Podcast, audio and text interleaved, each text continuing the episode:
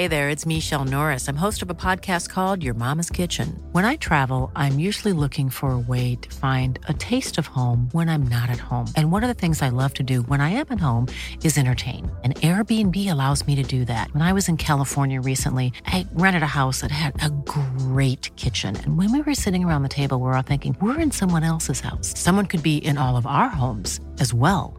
If you have a home, but you're not always at home, you have an Airbnb. Your home might be worth more than you think. Find out how much at airbnb.com/slash host. Today we've got a great handicap parking spot malicious compliance story. We'll get into that in a bit, but first, gotcha. I used to work in a school as a support educator in a high school scenario, and I got to know a lot of my students quite well. They all very much looked forward to me being in their classrooms, which was a nice, warm, and fuzzy feeling because it meant I was doing my job and I was doing it well. One day midweek, the school was severely short staffed, and the powers that be were having to step in and cover classrooms themselves due to the catastrophic staff shortage. As an education support employee, I was not allowed to be in a classroom on my own with any students because I was not a fully qualified teacher in the event I got to a classroom and there was no teacher present, I was not allowed to unlock the classroom and let the students in in order to keep them safe and together and to ensure that we did not disrupt the classrooms around the area. This made my due diligence in performing my child protection duties very difficult in circumstances like this. I had a duty of care to the students, but I also had to adhere to the policy of not being alone in a classroom with students without a fully qualified teacher present. I arrived to a class where the powers that be forgot to roster on a sub teacher. Knowing the policies of the school and still within the realm of my duty of care to the students, I spoke to the senior class about what had happened. I asked them to please be respectful of the classrooms around us and that if they could work with me while I found out who would be coming to essentially babysit us all, was the way I put it. The students were awesome and just sat down, got their current workout from other classes, grouped together, and got to it. I rang the contact line I was instructed to ring if this ever did happen, and they said they would send someone straight up. I went and notified the teachers either side of us what was happening, so they knew we weren't just a bunch of unruly delinquents hanging out where we shouldn't be, so no complaints could be made against me. We waited 10 minutes and no one turned up. I rang again, I was told the same thing, and we waited patiently and quietly again. One of the teachers came out to see what was happening, I informed them no one had turned up, and I'd contacted the office a second time and informed the teacher that the office had advised they were sending someone straight up. The teacher did the old tisk tisk at me, returned to their classroom, and shut the door to block us out. The lesson time was 40 minutes long. By this point, we were 25 minutes into the lesson period. The principal normally does the rounds throughout the high school a couple of times a week before lunchtime let out, and he found us all working quietly and efficiently outside this classroom. He came up and started blasting the students as to why they weren't in class. I quickly stepped in and said, Hi, sir. You must be our replacement teacher. I've rung the office twice and no one has been sent up to take the lesson. Now, the principal was widely known to be on the downhill ride into retirement, so for him to have to do this was a real inconvenience to him, so he begrudgingly unlocked the classroom door, let us all in, and proceeded to babysit us into the lunch break. Once everyone was released to lunch, I was asked to accompany him to his office to have a word. My line manager was summoned, and I copped a nice big ton of talking to for my actions. I was confused as to why I was getting reamed for the way I handled things because I followed the conflicting policies to the letter.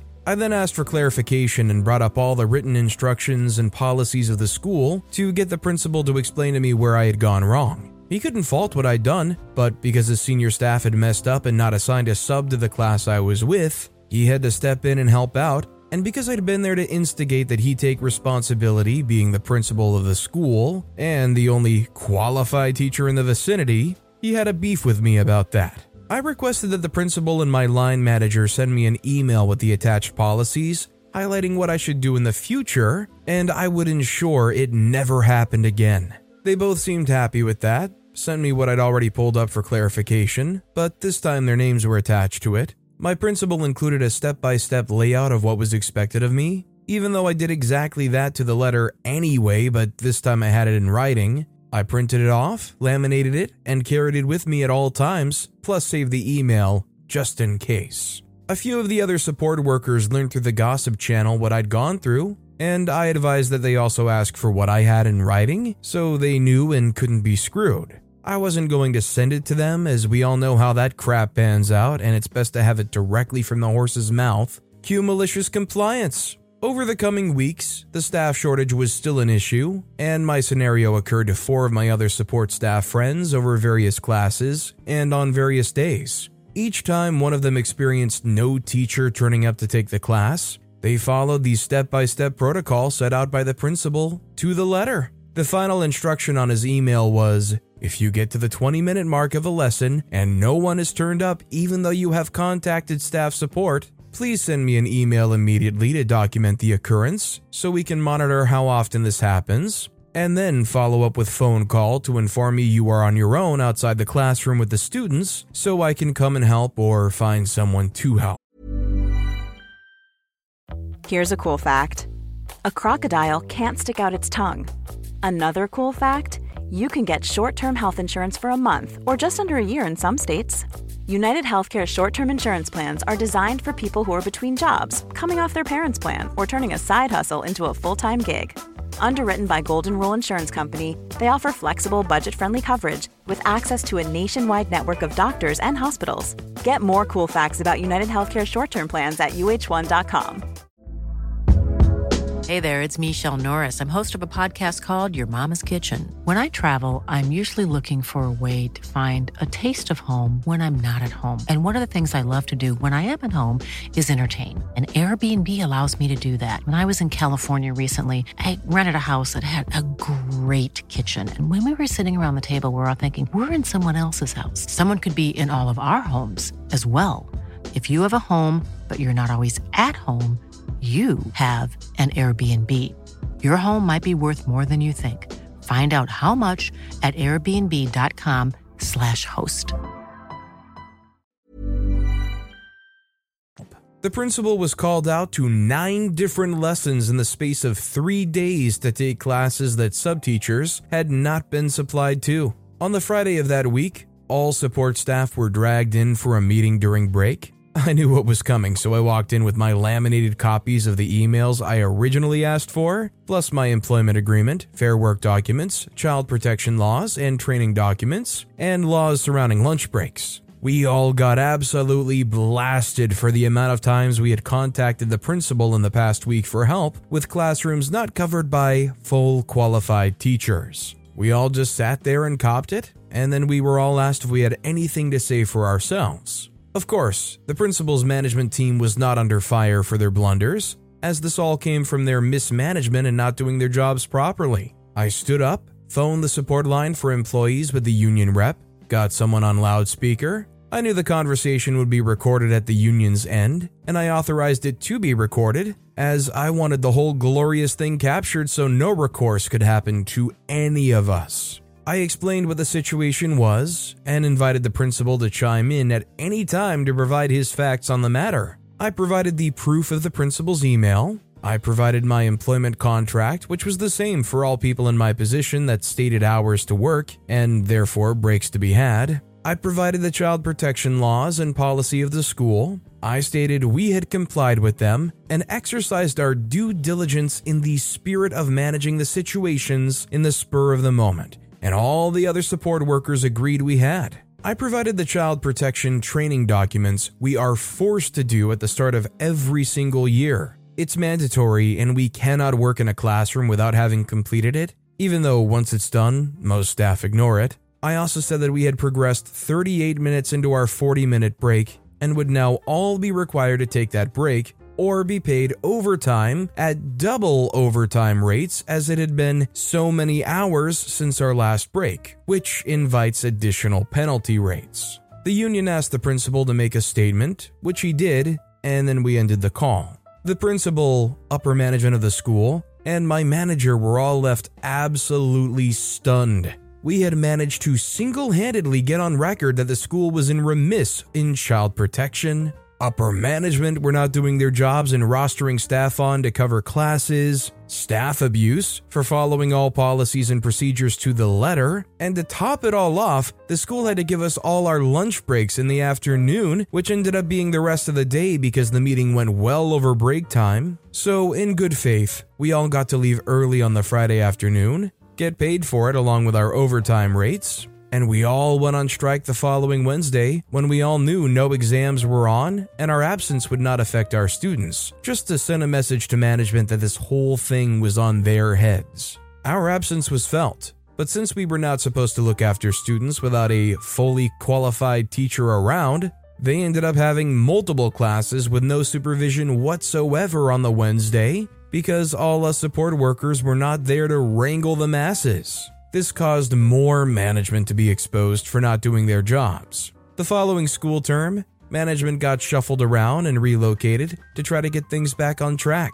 If you don't home educate your kids, I suggest you do. This is a more common occurrence than most people think. Now, I don't think my high school was some five star, top of the line public high school, but hey, I wasn't having dysfunction like this going on even when there was dysfunction. I mean, this is a impressive level of dysfunction from a high school. Our next story is strict adherence to contract backfires beautifully. Had to share this gem of a story from a few years back when I was contracting with a tech firm. Get your popcorn because this one's a treat. Enter Mr. Grayson, the firm's new operations head. Now, this guy had a reputation for being a stickler for the rules, often to the point of absurdity. Shortly after his arrival, contractors like myself were handed these freshly inked contracts. It was verbose to say the least, but one clause stood out. All contractors shall adhere strictly to the tasks outlined in their contract.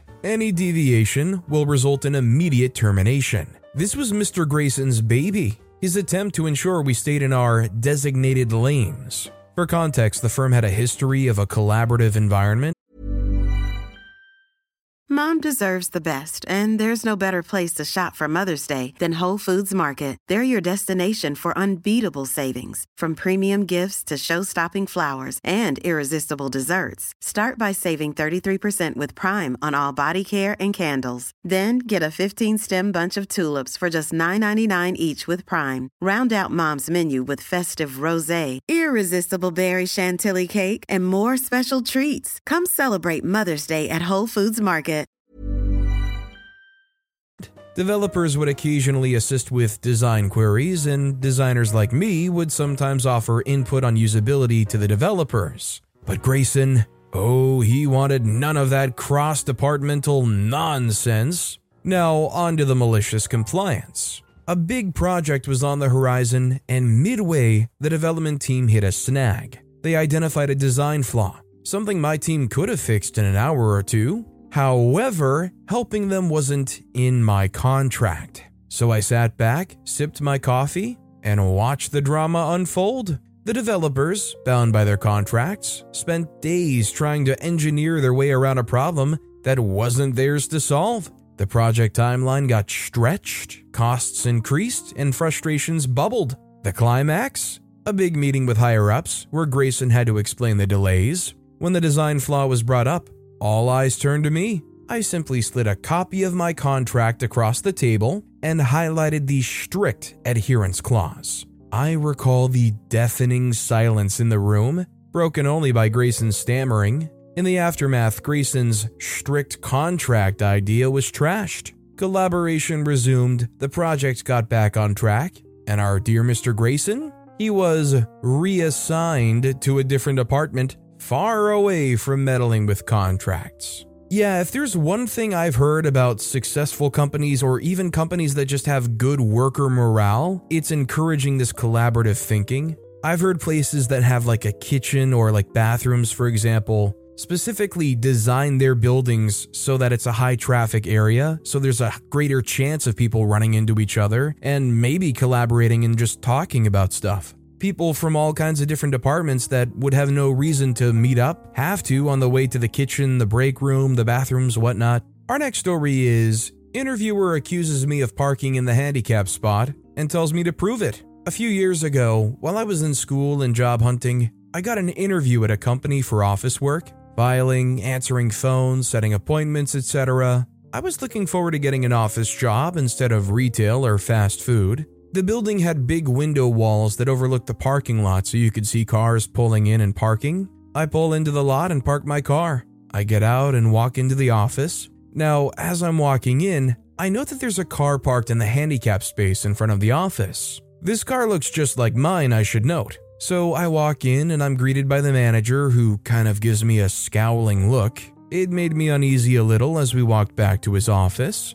We sit down and he's asking me questions in a bit of a clipped tone. He seems annoyed by my answers, and I don't understand what's going on at this point. Finally, he says, Do you always park in handicapped spaces? I'm confused, so I ask him what he means. He goes on a rant about how entitled I am for parking in the handicap spot at a potential place of employment, and I'm just getting more lost. I asked him what is going on because I didn't park in a handicapped spot. I'm parked in the lot. He argues with me and says he watched my car pull in and saw me park there. I again told him that I didn't park in a handicapped spot, but the car that I walked by in that spot looked similar to my car. He says that he knows that he saw me park and get out of the car. At this point, I'm over the whole interview. I knew this would be a cluster freak of a place to work for if this is the guy managing it. Then he goes a step further and says, Prove it. I grab my purse and get my keys out. I don't even bother waiting for him and just leave the office. He's jogging after me and hurried outside to stand and wait. His face went from smug arrogance to Pikachu real quick as I walked past the car in the handicap spot. He asked me where I was going as I walked over to my car. Then I turned around and made eye contact as I hit the button on my keys to unlock it and got in. He was starting to walk over to me, calling out that he was sorry about the misunderstanding, but I just put the car in reverse and left. I didn't even make eye contact with him as I drove away. Honestly, I hope with every fiber of my being that that guy felt like a complete and total jerk for what they had just done right there. Just absolutely assumed so much about OP. I hope they legitimately feel ashamed that this person walked out on their interview like that. And I kind of feel for OP because it's like finally they feel like they can get a step up. No more scrubbing dishes, and all of a sudden, the first one you get in the door and you get this. But with that being said, that's all the time we have for today. Now, if you want to hear another awesome malicious compliance story, check out that video on the left. Or if you missed my latest video, check out that video on the right. That said, I'll see you all next time with some more stories.